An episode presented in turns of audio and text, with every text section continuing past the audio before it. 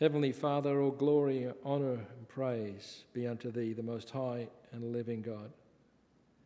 O Lord, indeed, Thou art the God that hears, Jehovah Shammah, the one that is near. And Thou art the one that heeds Thy children's petitions. You have commanded us to not be worried for or anxious for anything, but with, with prayer and supplications to make our requests be known unto Thee, the living God. And we thank Thee for hearing our prayers. We thank Thee for hearing our prayers in the past, and we pray for those that cannot be here this morning because of illness, because of uh, family situations, or stress in their lives, or because of inability. We pray that you would bless each and every one of them. Father, we pray now that as we open the word, that you would speak to us through your word.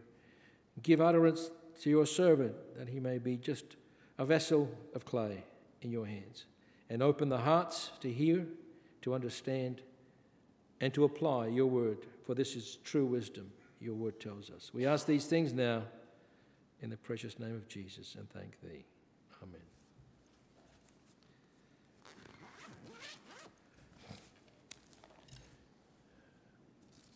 Leading up to the weekend and to this morning's service, I've had the book of Colossians on my mind. And with the Lord's help, I'd like to read through chapter 1 uh, of the Apostle Paul's epistle to the Colossian church.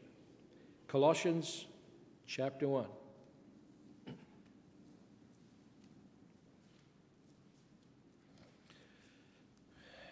Paul, an apostle of Jesus Christ by the will of God, and Timotheus, our brother, to the saints and faithful brethren in Christ which are at Colossae. Grace be unto you and peace from God our Father and the Lord Jesus Christ. We give thanks to God and the Father of our Lord Jesus Christ, praying always for you. Since we heard of your faith in Christ Jesus, and of the love which ye have all to all the saints. For the hope which is laid up for you in heaven, whereof ye heard before in the word of the truth of the gospel, which is come unto you, as it is with all in all the world, and bringeth forth fruit as it doth also in you, since the day ye heard of it and knew it, knew the grace of God in truth. As ye also learned of Epaphras, our dear fellow servant, who is for you a faithful minister of Christ, who also declared unto us your love in the Spirit. For this cause we also, since the day we heard it, do not cease to pray for you and to desire that ye might be filled with all the knowledge of his will, in all wisdom and spiritual understanding that ye might walk worthy of the Lord unto all pleasing, being fruitful in every good work and increasing in the knowledge of God.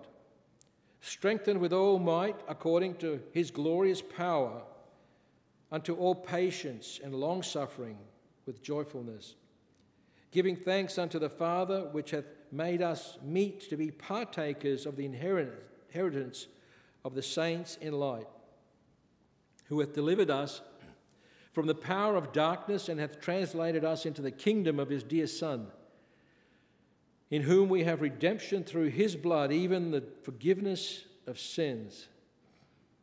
Who is the image of the invisible God, the firstborn of every creature?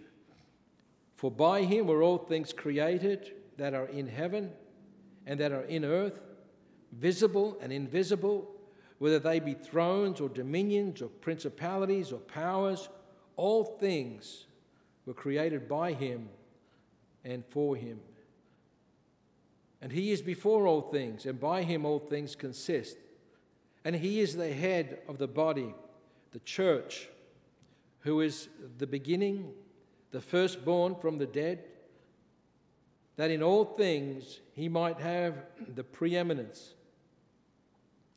For it pleased the Father that in him should all fullness dwell. And having made peace through the blood of his cross, by him to reconcile all things unto himself, by him I say, whether they be things in earth or things in heaven.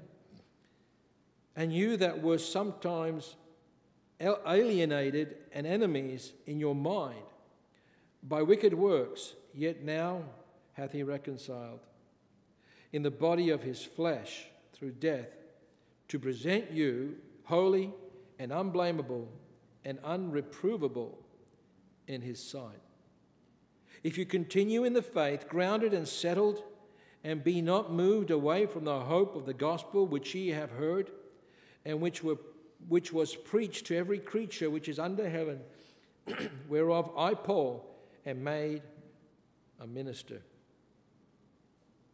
who now rejoice in my sufferings for you, and fill up that which is behind of the afflictions of Christ in my flesh, for his body's sake, which is the church, whereof I am made a minister according to the dispensation of God, which is given to me for you to fulfill the word of God, even the mystery which hath been hid from ages and from generations, but now is made manifest to his saints, to whom God would make known what is the riches of the glory of this mystery among the Gentiles, which is Christ in you, the hope of glory, whom we preach, warning every man and teaching every man in all wisdom, that we may present every man perfect in Christ Jesus, whereunto I also labor, striving according to his working, which worketh in me mightily. I've read up to and including the last verse of this chapter 29. May the Lord bless the reading of his word. The Lord is worthy that we bow down and worship him together.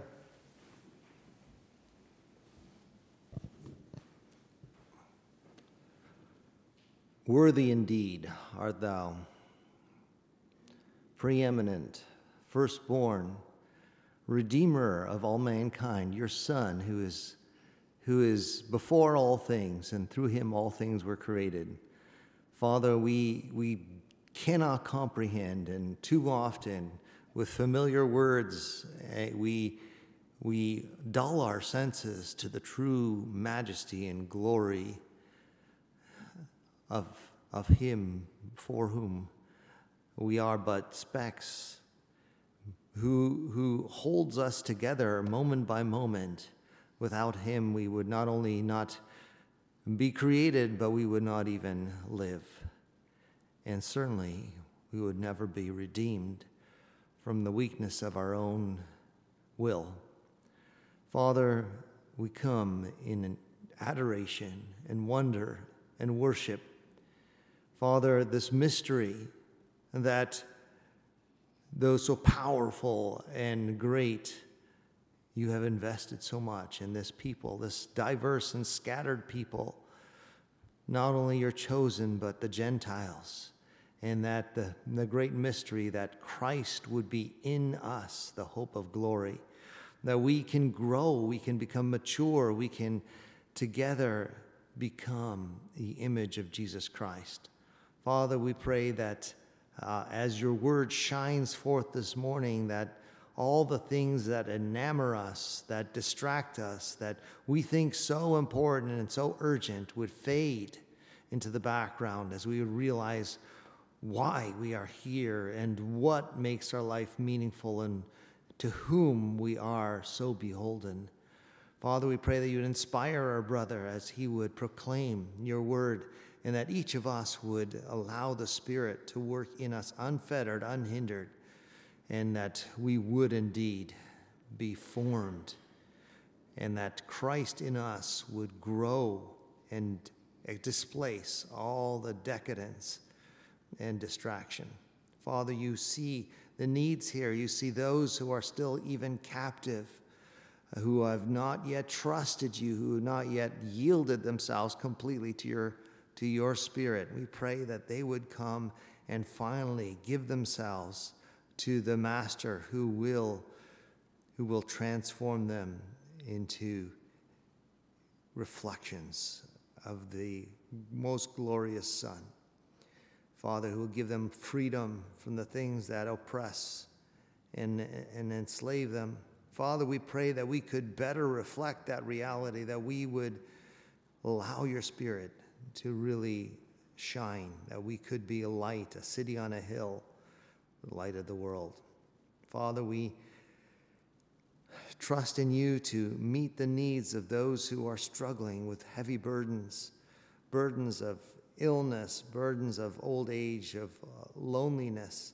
Father, we pray that as we would bear that image, we would also be your hands and feet to the household of faith and to the hurting world, and that we could spend ourselves for the one who gave all for us.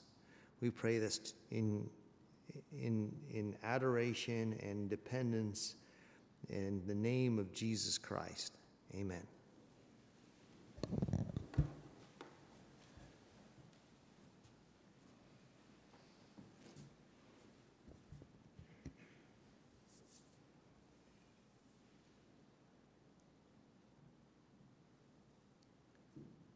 Colossae was a city in what was known back then the province of Asia. We call it Asia Minor today because it doesn't include the Orient past Constantinople. But it was in the province of Asia, close to, in an area or region called Phrygia, and it was on I believe, what they called the ring road. We have like the ring roads around certain cities even today that go around the city. But the ring road back in Asia Minor connected all the churches that were, have been mentioned in, in the New Testament. And I looked at it, the map this, this morning to see in the book of Revelation which, which were the churches that Jesus uh, mentioned and what was the order in which he mentioned them. And sure enough, it starts off with Ephesus, then Smyrna, then Pergamum, then Thyatira, then I think it was Sardis, and then Laodicea. I forget if I missed one there.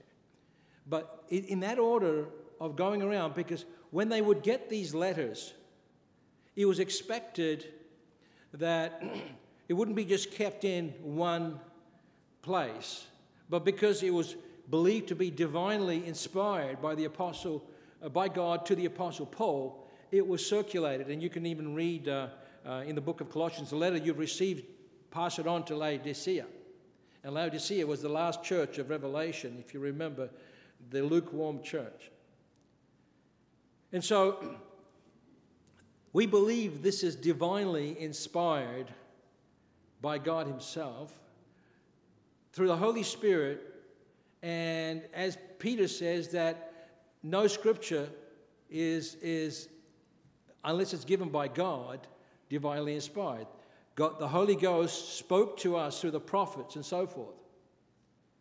And same thing in Timothy talks about the same thing. If I can just read that. In Timothy, he was the Ephesus uh, elder at Ephesus, and um, he was a follower of Jesus. He was even mentioned in this, in this passage. And uh, it says in 2 Timothy chapter 3 all scripture is given by inspiration of God and is profitable for doctrine, for reproof, for correction, for instruction in righteousness, that the man of God be perfect, thoroughly furnished unto all good works. This became to us scripture, which was not scripture to them until they received, if you will, the epistles from the apostles. What really fascinated me about a lot, a lot of things fascinated me, of course, but what really drew my attention, if I can put it that way, was at the end of this, this letter, the apostle gives greetings to different people as he does in the book of Romans and Corinthians and so forth. And he, he gives greetings to several people that we, we are familiar with. He says in chapter 4, verse 12, Epaphras, who is one of you. Now, Epaphras visited Paul in the book in, in, Rome. It's written here that he was there and he received news from, Col- from Colossae and he received a report of how uh, the church at Colossae or the Coloss- Colossians was doing. So he said, Epaphras, who is one of you, a servant of Christ, salutes you or greets you, always laboring fervently for you in prayers that you may stand perfect and complete in the will of God. For I bear him record, I'm the witness, that he has a great zeal for you and to them that are in Laodicea and Hierapolis, which is a neighboring city. And Laodicea is a, a neighboring city also to uh, Colossae. Luke, the beloved physician. We know Luke, he wrote the Gospel of Luke, he wrote the book of Acts. He followed Paul around on his missionary journeys. And Demas greets you. Now, this, this may be a sad case. Demas was a faithful follower. If it's the same Demas that Paul writes about in the second Timothy, he says, Demas has forsaken me, having loved this present world. It, it, it shows you that it wasn't easy being a Christian. And if, if it was the same Demas, what a sad story. That he has forsaken Paul in his greatest time of need. And Paul was asking his other disciples to come and help him to bring the parchments and his cloak because the winters are cold. And Demas left him. Salute the brethren which are in Laodicea, and Nymphas and the church which is in his house. So there's another church, a hint there in Laodicea, as we talked about in Revelation. But there was a, a leader called Nymphas, and they held church in his house. And this is very interested in me so much because we've just been going through in the last two uh, CFGs about what, how the early church worshipped and, and how they propagated the gospel, how the gospel was spread. And you will see, do, do a search in your eSword or whatever Bible you have, and you will see how many times it says so and so and his house, right? The house at Colossae. There was also a house at Colossae in Philemon's house. And so there were different houses where churches were being held because they never had these big structures, these big edifices, the basilicas. The word that we've heard, I didn't realize that and kept on being repeated in, in, uh, in, in our trip to Israel. Uh, this was the basilica. This was the basilica. But these were houses, these weren't structural edifices, and this is where they were gathering. And he said, And when this epistle is read among you, cause it to be read also in the church of the Laodiceans, and that ye likewise read the epistle from Laodicea.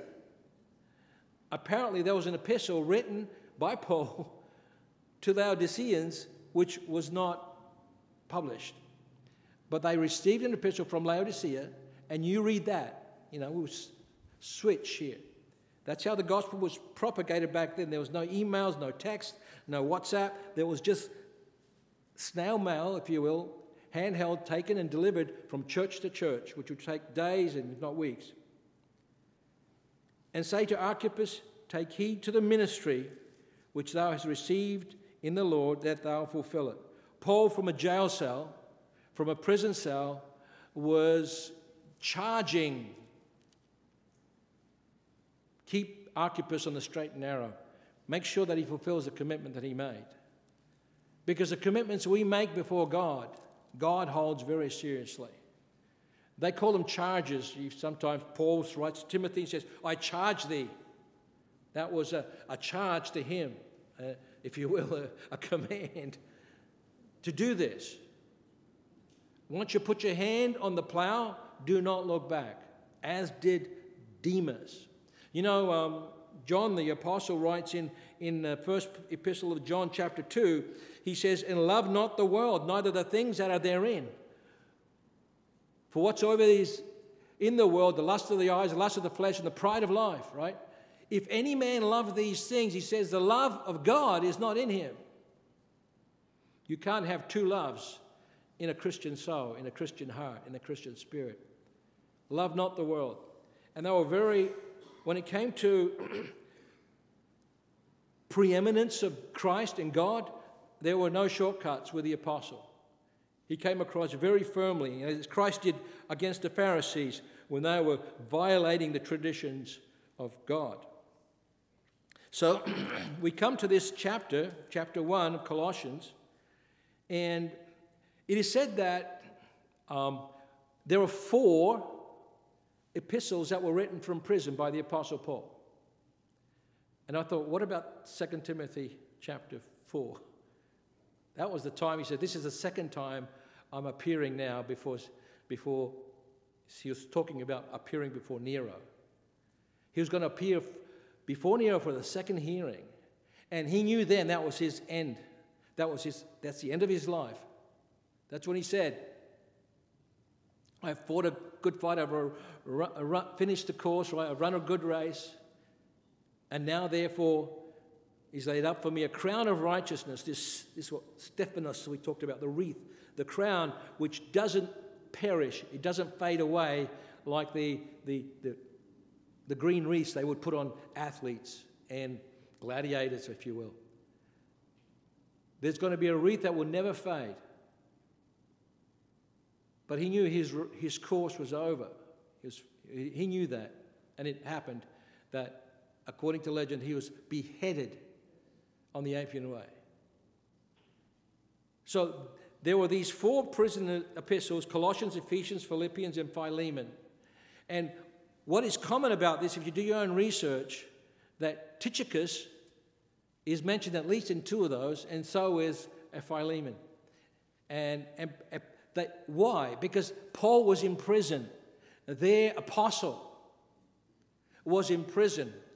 And it appears that Epaphras was in prison with him because he calls him my fellow prisoner in this letter. He came to visit him, and for some reason it look, appears that they have also incarcerated him.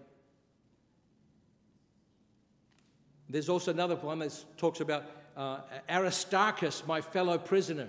So in coming to visit Paul, they took a risk. And now they were in prison. It doesn't mention anything about the other two being beheaded or executed, but they were in prison for the gospel's sake.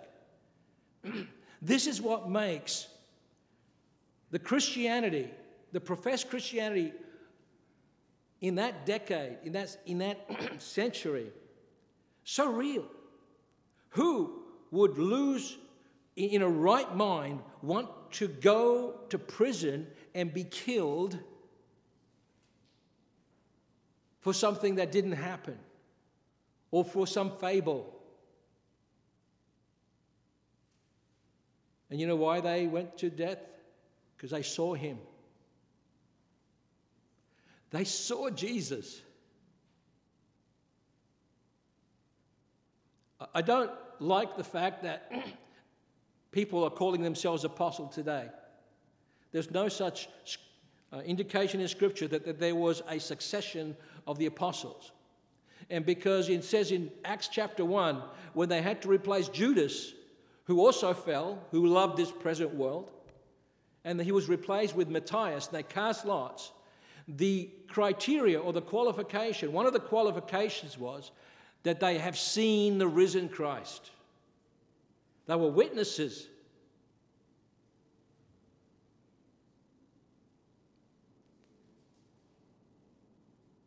Because they were witnesses, they couldn't refute it. They would go to the death.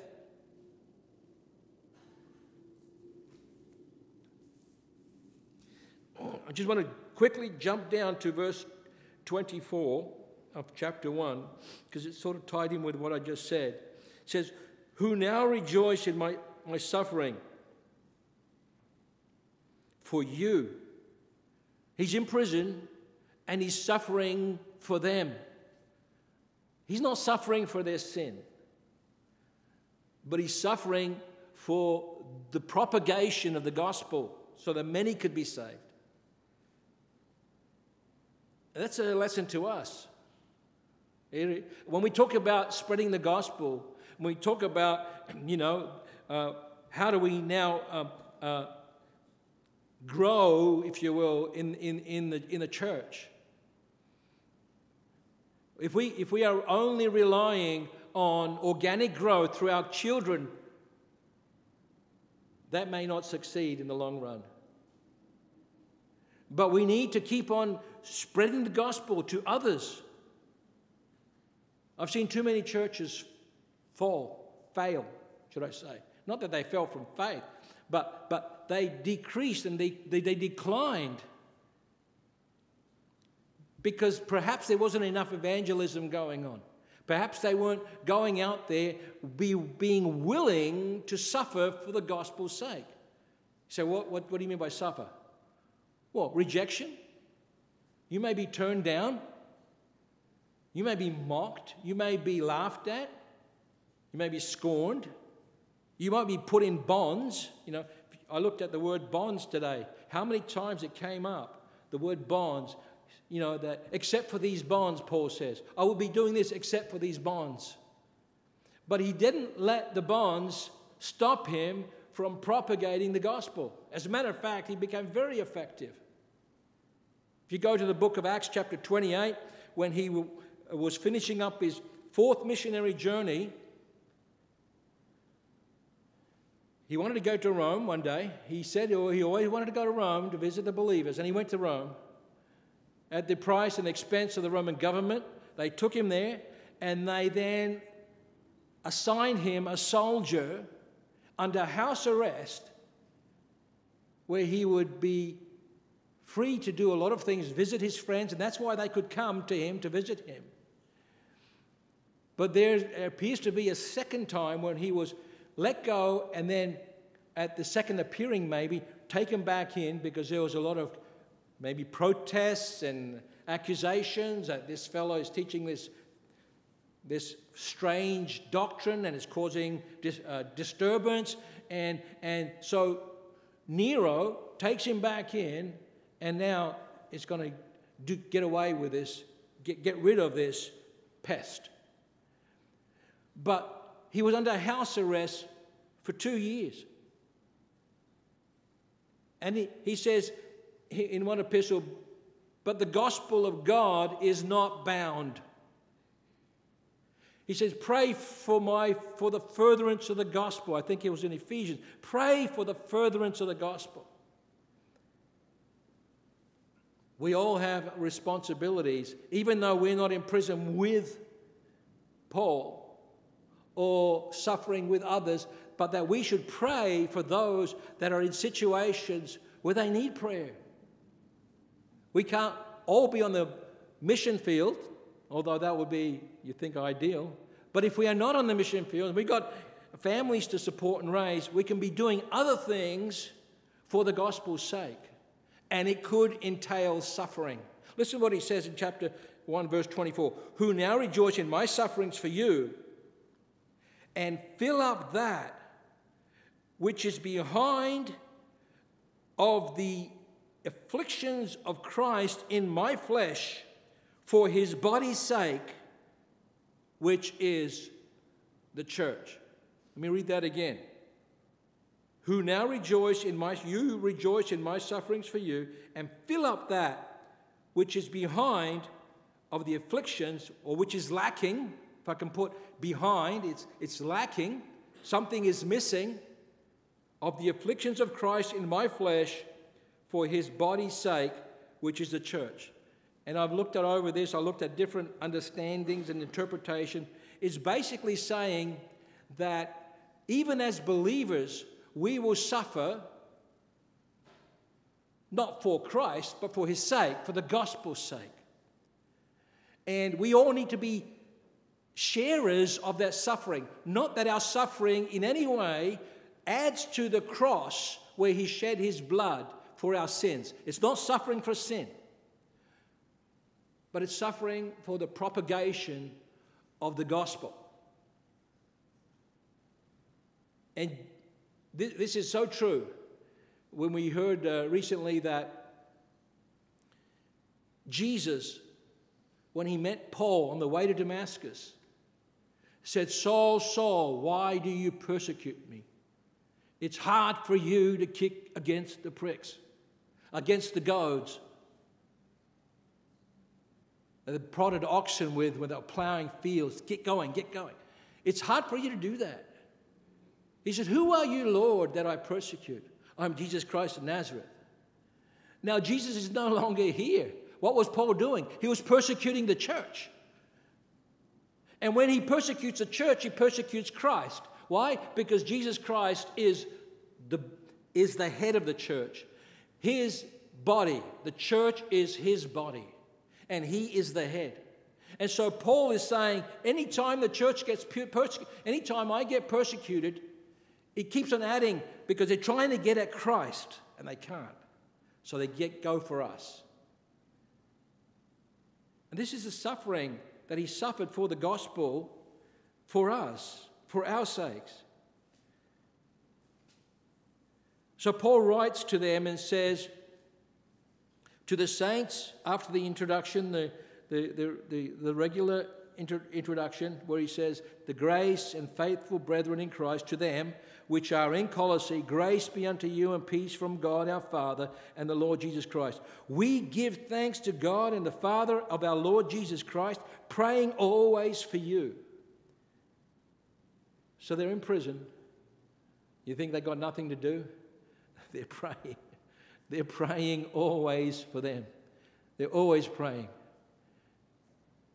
If we say, you know, uh, I can't come to church, pray. I'm not feeling well, I'm, I'm sick, I'm, whatever it is, pray. Pray for yourselves, pray for the church, pray for one another, something we can do. And He's not asking us to get down on our knees every time if we're incapacitated, but He's asking us to pray. And, and people pray in all fashion, in all manner uh, throughout the Bible. Jesus prayed hanging on a cross. He prayed for them that God would forgive them. Noah, uh, Jonah prayed in the whale's belly. God, why? Because God wants us to recognize that He is all in all. He is preeminent above all things. If we think our job is, our career is, our, our wife is, our house is, our car is, nah. God has to be preeminent in all things. Number one, we pray for you always, since we heard of your faith in Christ Jesus and of the love which you have to all the saints. This is the joy that was brought to, to Paul in prison when he heard the brothers and sisters in Colossae. They've got love, they're living in love. In, in chapter 2 and 3, they talk, he talks about being their hearts being knit together in love.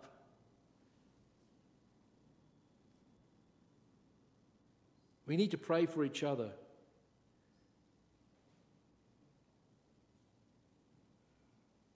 Paul realizes that his suffering and his efforts, not that they did something that he receives the glory and the, the applause for, but that his labor was not in vain, as he says in 1 Corinthians 15.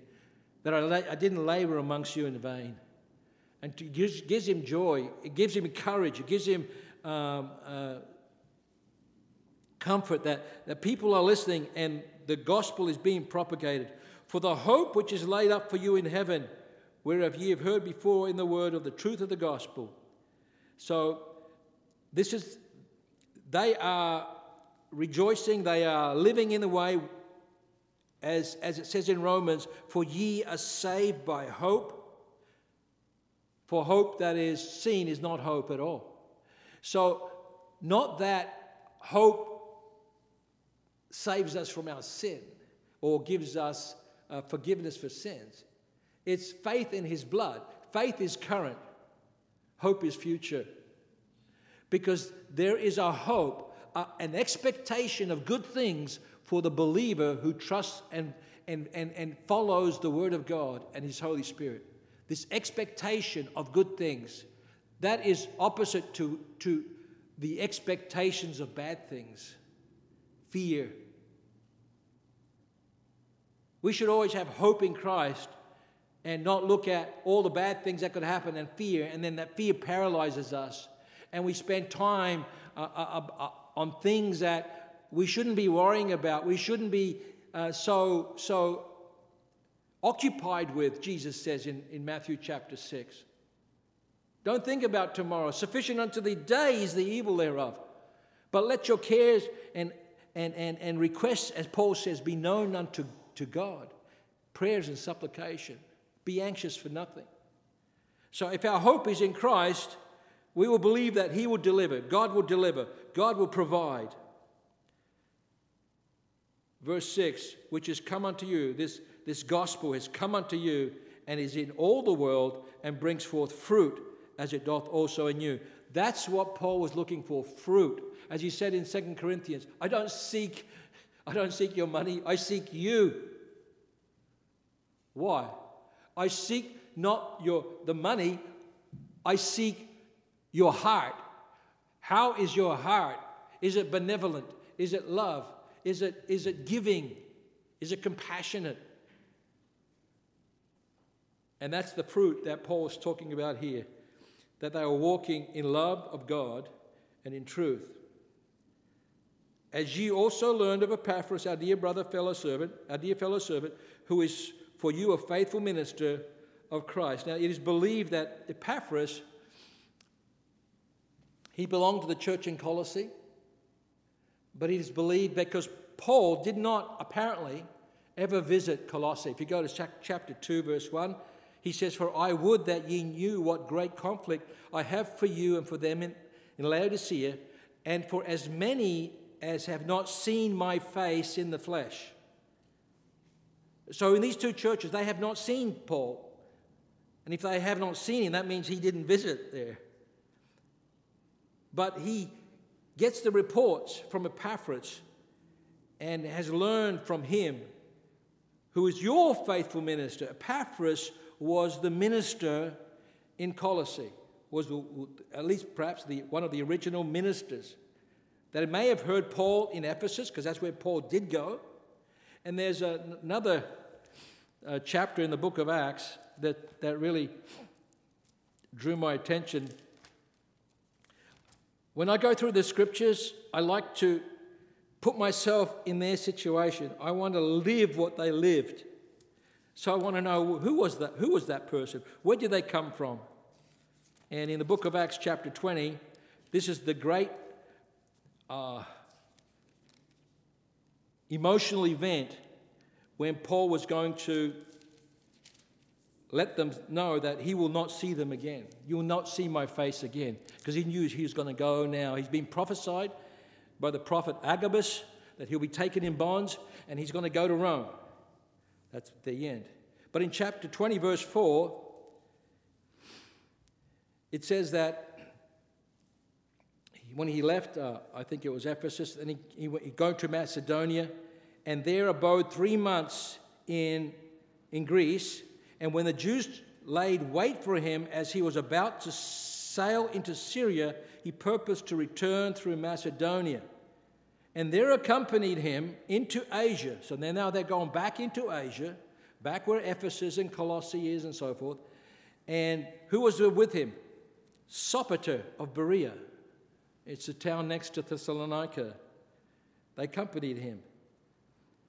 He said, and he says, Sopater of Berea and of the Thessalonians, Aristarchus. Aristarchus was in the church of Thessalonica. And he, he read the letters that Paul sent to him in Thessalonica. And then it says, Gaius of Derbe and Timotheus, and of Asia, Tychicus and Trophimus. So these were well known characters that spent time with him, that probably heard his preaching when he was in Ephesus for at least two years. He's, he, he was in the, the school of Tyrannus teaching and preaching the gospel. And there came many over two years. Can you imagine how many people we can affect in, in a short period of time? And these people that he taught in Ephesus would go back. They'd go to Colossus, Colossae, they'd go to Hierapolis, they'd go to Thessalonica, they'd go to these different places and they spread the gospel.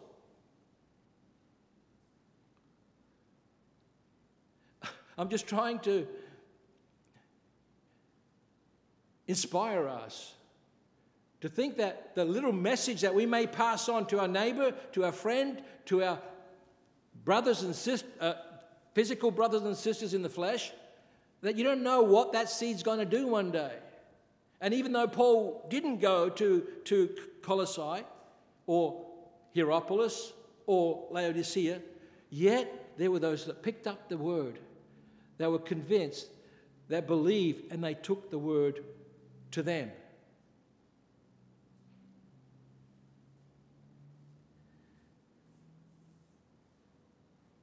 And he said that Epaphras was a fellow servant and a faithful minister to the church at Colossae, to whom he was writing, who also declared unto us your love in the Spirit. For this cause we also, since the day, verse 9 of chapter 1, the day we heard it, do not cease to pray and desire that ye might be filled with all knowledge of his will and wisdom and spiritual understanding. Paul's in a prison cell, doesn't cease to pray. In 1 Thessalonians chapter 5, pray without ceasing, he says. That doesn't mean you pray 24 7 every second of the day, but when, when, every time we have a chance, something comes onto our mind, that we pray about it. That we, that we find life serious enough that we love our friends, our brothers and sisters seriously enough. And we will pray. We'll stop in the middle of the day and pray. Uh, am I right? Am I wrong?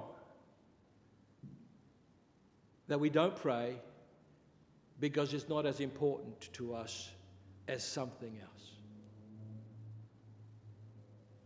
I speak to myself first. There's always things that we have to do. I understand that. I've been through that. I've done it and still do it.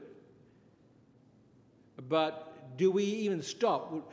Even for five minutes in a day, and something comes up, and we pray to God for it and ask God.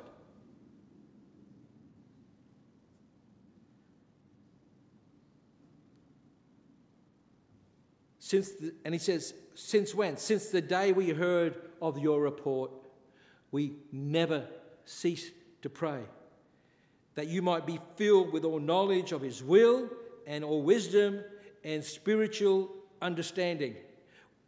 One of the biggest difficulties that we may have as Christians, as believers, is to know in our minds what is God's will for us. What is our will? In 1 Thessalonians, it says, And this is the will of God, even your sanctification. God wants you to be holy. God wants me to be holy. We understand that. But it is something else. He wants to be holy and do this. Or he wants to be holy and do that. Or he wants us to be holy and be willing to be engaged in some other way in the church. He wants us to be holy and preach the gospel. He wants us to be holy and forgive when we are hurt. Sometimes we, we know what the will of God is, but we have a hard time following through with that will. And then he says, Why? That he might walk worthy of the Lord unto all pleasing, being fruitful in every good work and increasing in the knowledge of God, strengthened with all might according to his glorious power, and all patience and long suffering with joyfulness. What is the Apostle Paul saying here? Is he saying anything, anything different than what the, what the Lord Jesus said in the Beatitudes? About being poor in spirit, about mourning with those that mourn, about being merciful, about being thirsting and hungering after righteousness, about being pure in heart, about being meek.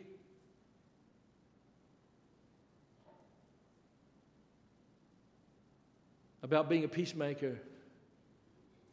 These are the principles that Paul kept. And this is what he's he's reiterating in different ways patience, long suffering, with joyfulness, giving thanks unto the Father which hath made us meet. He has made us worthy, He has made us acceptable to be partakers of the inheritance of the saints in light, who hath delivered us from the power of darkness and has translated us into the kingdom of His dear Son. Now, Paul begins to, to talk on very high level, if you will, not pun, no pun intended, but the battles that are going on in, in, the, in cosmic realms, if you will, spiritual battles, the temptations that we have, the problems that we have, the difficulties we have, they all come from the, they're all temptations that come from the enemy of our soul, Satan. You remember Jesus when he said in the parable of the sower in Matthew chapter 13, he talked about the sower and the seed. Some fell on stony ground, good ground, and so forth. But then he says, But there was another parable, he said, that someone had sown good seed. And they come in the morning and say, I, I sow good seed. Where, what are all these weeds doing here? What are these tares doing here? They look like wheat, but what are they doing here? It was God's field. It was God's world. And he sowed good seed, and there came believers that were faithful and willing, and then came, what did Jesus say? Who sowed those tares? Who sowed those weeds? The evil one, Satan, came and sowed those weeds. Anytime the gospel made uh, uh, progress and, and breakthroughs and victories, along comes the devil. Along comes the devil. We've got this uh, problem in our home. We've got fruit on the, you probably have the same problems. We've got fruit on the counter, on the tables, and this fruit is good, yummy fruit, berries, strawberries, whatever. And you know what bugs me? The bugs, the gnats, they come and they want to spoil the fruit because they're hungry for it. Anytime the devil sees the good fruit of a Christian work and labor, the devil wants to come and destroy. Jesus said in John chapter 10, for the, the, the hirelings, they just come in to kill and to destroy the sheep of God. And we have to be cognizant of that because this was a problem that was going on in the church at Colossae. There were those that were coming in and after they've heard of this wonderful gospel and that we are redeemed through, the, through his blood, even the forgiveness of sins, they come with another gospel. They come with other additional requirements, or they twist what Jesus said, or they try to twist what Paul said. And they say, "Oh, you've got to, if you want to, if you can go on reading on chapter 2, if you want to be a holy person, You've got to deprive yourself of all these fruits, of all these foods, of all these holidays. You've got to be very ascetic, if the word is, if we have heard this word before.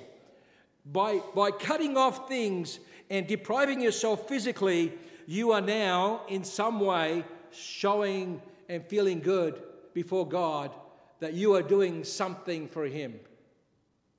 And it's not a requirement. Like the Jews, they could have been a mix. It doesn't say who these teachers were. It could have been a mix. Could have been of Judaizers, those the, the Christian Jews that were saying, like they did in Acts chapter 15, you need to keep the law of Moses, you need to circumcise your children if you want to be saved. Jesus Christ plus. Jesus plus. His blood plus works. If you want to feel approved and accepted by God. And there was a whole lot of other, if you read into the early church, what they would call, what we would call heretics, and they called heretics back in those days.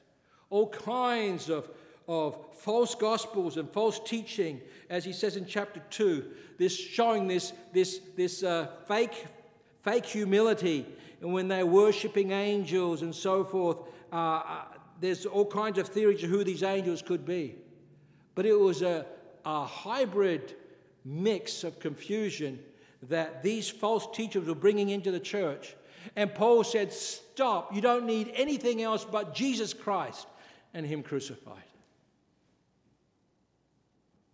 Today, you have faiths that worship idols, that pray to saints, that pray to, to man made artifacts, thinking that there's power in them. And you hear all these stories about weeping statues and this and that, and that's not, that's not the gospel that we have heard from the lips of Christ and from the, from the writings of Paul and the other apostles.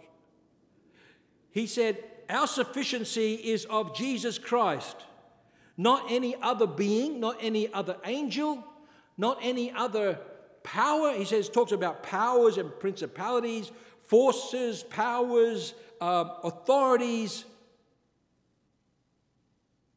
Christ outdoes them all. And, and, I'm, I'm not surprised, but the book of Hebrews, it is believed that either Paul wrote it or Barnabas wrote it. And they were in a close circle together. In the book of Hebrews, begins with a very similar um, theme that Paul says in, in, in, in Colossians chapter 1. God, who is at sundry times and in diverse manners spoke to us in past unto the fathers by the prophets, hath in these last days spoken unto us by his Son. By his Son. No more of these prophets, they're not coming.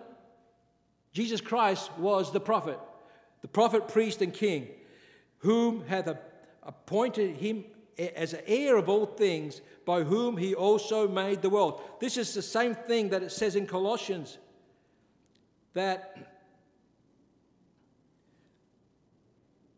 in whom we have redemption through his blood, even the forgiveness of sins, who is the image. Hebrew says he is the express image the identical image of God Himself, who is the image of the invisible God, the firstborn of every creature. For by Him were all things created that are in heaven and in earth, visible and invisible, whether they be thrones, dominions, principalities, or powers. All things were created by Him and for Him, and therefore they should not be worshipped. We do not worship the creation, as Romans 1 says. We worship the Creator. And if we worship Christ, then He is the Creator. Because that's exactly what uh, Colossians 1 says, and that's exactly what, what uh, Hebrews 1 says. Who, being the bright brightness of His glory and the express image of His person, Hebrews 1, and upholding all things by the word of his power, when he had by himself purged our sins and sat down on the right hand of the majesty and high, being made much better than angels. There was angel worship going on in those times. People were getting bored. They wanted something mystical. Oh, that's, wow, it's a mystery. I want to be part of that enlightened group. I want to be part of that, that, that cult because there's something secretive about it. There's something mysterious, and I want to have what's mysterious. That's exactly what Simon Magus wanted. Simon the sorcerer, when he saw the apostles laid hands on the Samaritans and they received the Holy Ghost. Simon, he also believed and he came and he wanted to, he had his hands laid on him and he received the Holy Ghost. And then he comes to Peter and says, Give me that gift, I'll pay you money for it. He wanted to have that power.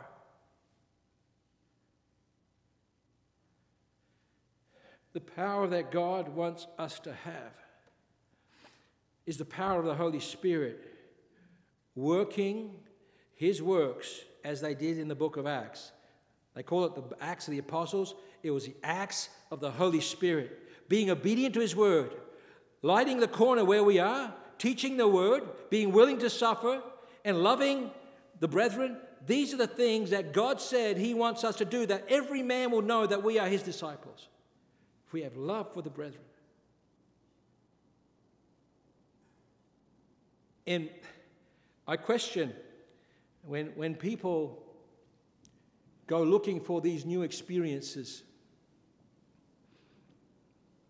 how, how deep really is their spiritual life?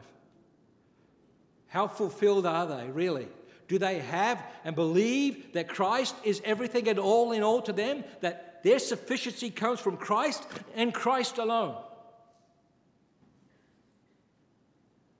Because it says in Colossians, Christ is in us and he is the hope of glory. We could go on, but time is moving on. I pray that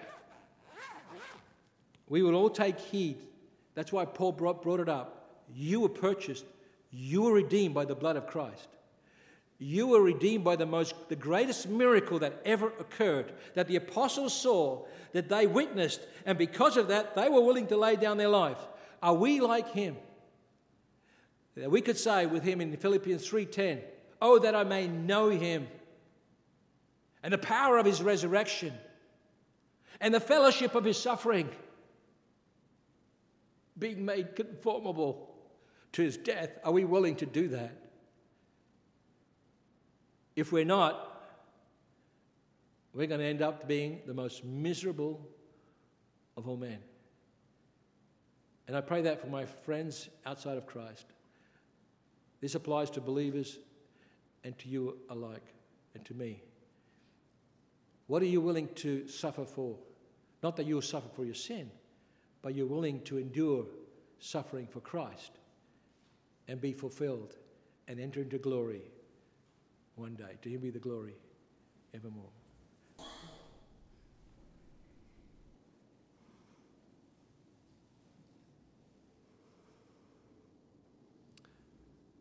What a incredible treasure we have in God's word. As we can see and we have heard this morning the names of people. People who were faithful, people who were inspired by the Holy Spirit, who, who advanced the kingdom against huge oppressive empires, against lots of cultural inertia, who banded together and relied on the Holy Spirit and lifted up the name of Jesus. And we heard how he has the preeminence, how he is the one who is working through all in all. And that's why this band of weak people, frail, who did not have power, but had supreme power inside of them, Christ in them, the hope of glory. And how that transformed and, and overcame empires and that we today can have this gospel and the same hope of Christ in us, the hope of glory. Whenever we feel overwhelmed and unequal and too weak and just a handful, let's look and see the track record of a faithful, powerful God who delights to work in the weak as he demonstrates that the power is from him alone, the Christ in us. And I just want to invite those who have not yet experienced that power, where you feel may feel intimidated by your own weakness and inability to, to live up to Christ's calling. That Christ in you is what can change and transform you into the child of God that is free from corruption. What a hope we have. May we rely on that in days to come and allow Christ to work in us that same incredible transformational power, not only for ourselves, but for the people that we come in contact with. With that, we conclude this morning's service.